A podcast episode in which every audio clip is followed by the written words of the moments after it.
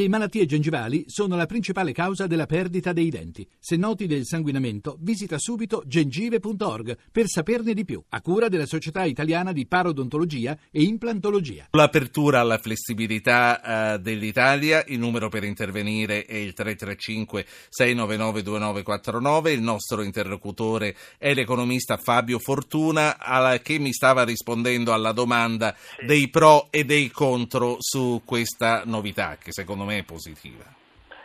Dunque, stavo, eh, stavo, dicendo, stavo rispondendo alla sua domanda proprio in questi termini. Eh, è un fatto positivo, atteso perché già da qualche giorno c'erano delle aspettative ottimistiche sul fatto che la Commissione europea avrebbe concesso la flessibilità.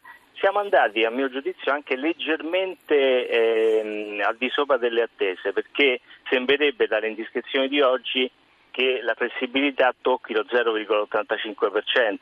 Noi chiedevamo tutto sommato uno 0,80 ma ci aspettavamo uno 0,75. Ho detto dei numeri per far capire che questa flessibilità che domani naturalmente dovremo vedere confermata dal documento della Commissione europea eh, ha risposto pienamente alle, alle, nostre attese, quindi secondo me il giudizio deve essere positivo. Dobbiamo però vedere domani nel documento della Commissione europea quali saranno le raccomandazioni che darà all'Italia, perché se è vero che non è stata mai concessa ad un paese dell'Unione Europea una flessibilità così ampia, dovremo però fare molta attenzione alle raccomandazioni che domani la Commissione Europea ci fornirà, che sicuramente secondo me saranno molto orientate verso il discorso ormai eh, classico dell'elevatezza del debito, che questo è il tema più delicato per noi. Questo è un po' riprendendo la sua introduzione, il contro. È vero che ci danno la flessibilità, sì. perfetto, e questo però è positivo perché è anche un recupero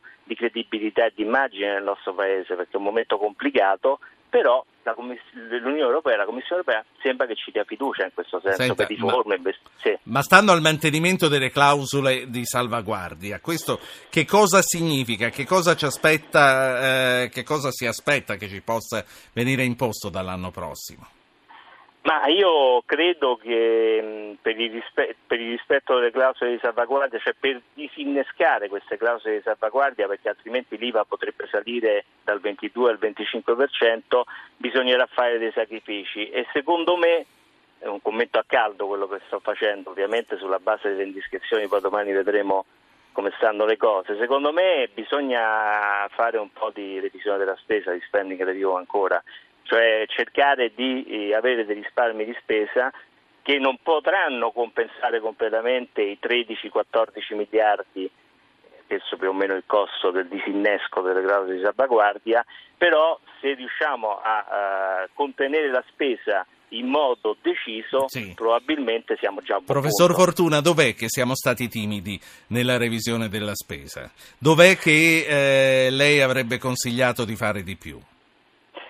Ma questa, questa, è una bella domanda perché ovviamente eh, i tecnici del Ministero hanno studiato nei dettagli, forse una maggiore razionalizzazione nell'ambito delle società partecipate a questo punto appare necessaria e i risparmi di spesa poi anche un po' spero che possano venire dalla riforma della pubblica amministrazione che dovrebbe consentire una maggiore razionalizzazione dell'operato del settore pubblico e quindi anche un contenimento dei costi. Io forse agirei su, su questi fronti.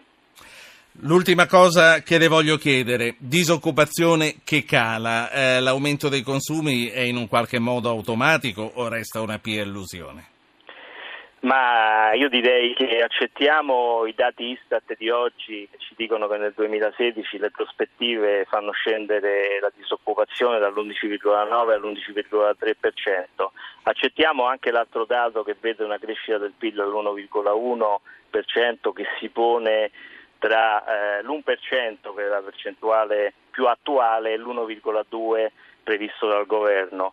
Eh, quale possa essere l'incidenza sui consumi è un po' difficile. I consumi sono in leggera ripresa, la ripresa in generale un po' c'è, ma ancora è timida. Secondo me bisogna spingere sugli investimenti, anche su quelli strutturali, perché solo con nuovi investimenti si potrà dare la possibilità alle imprese di eh, riuscire a produrre, ma anche alle, ai consumatori di, di, consumare quanto noi ci aspettiamo. È un po' un circo vizioso, lo spettro certo. della deflazione ci preoccupa, ecco, questo me lo mi consenta di dirlo, questa deflazione purtroppo anche gli ultimi dati confermano che siamo ancora in piena deflazione e questo è un elemento molto preoccupante. Professor Fortuna, grazie. Fabio Fortuna, economista, buona serata. Grazie a lei.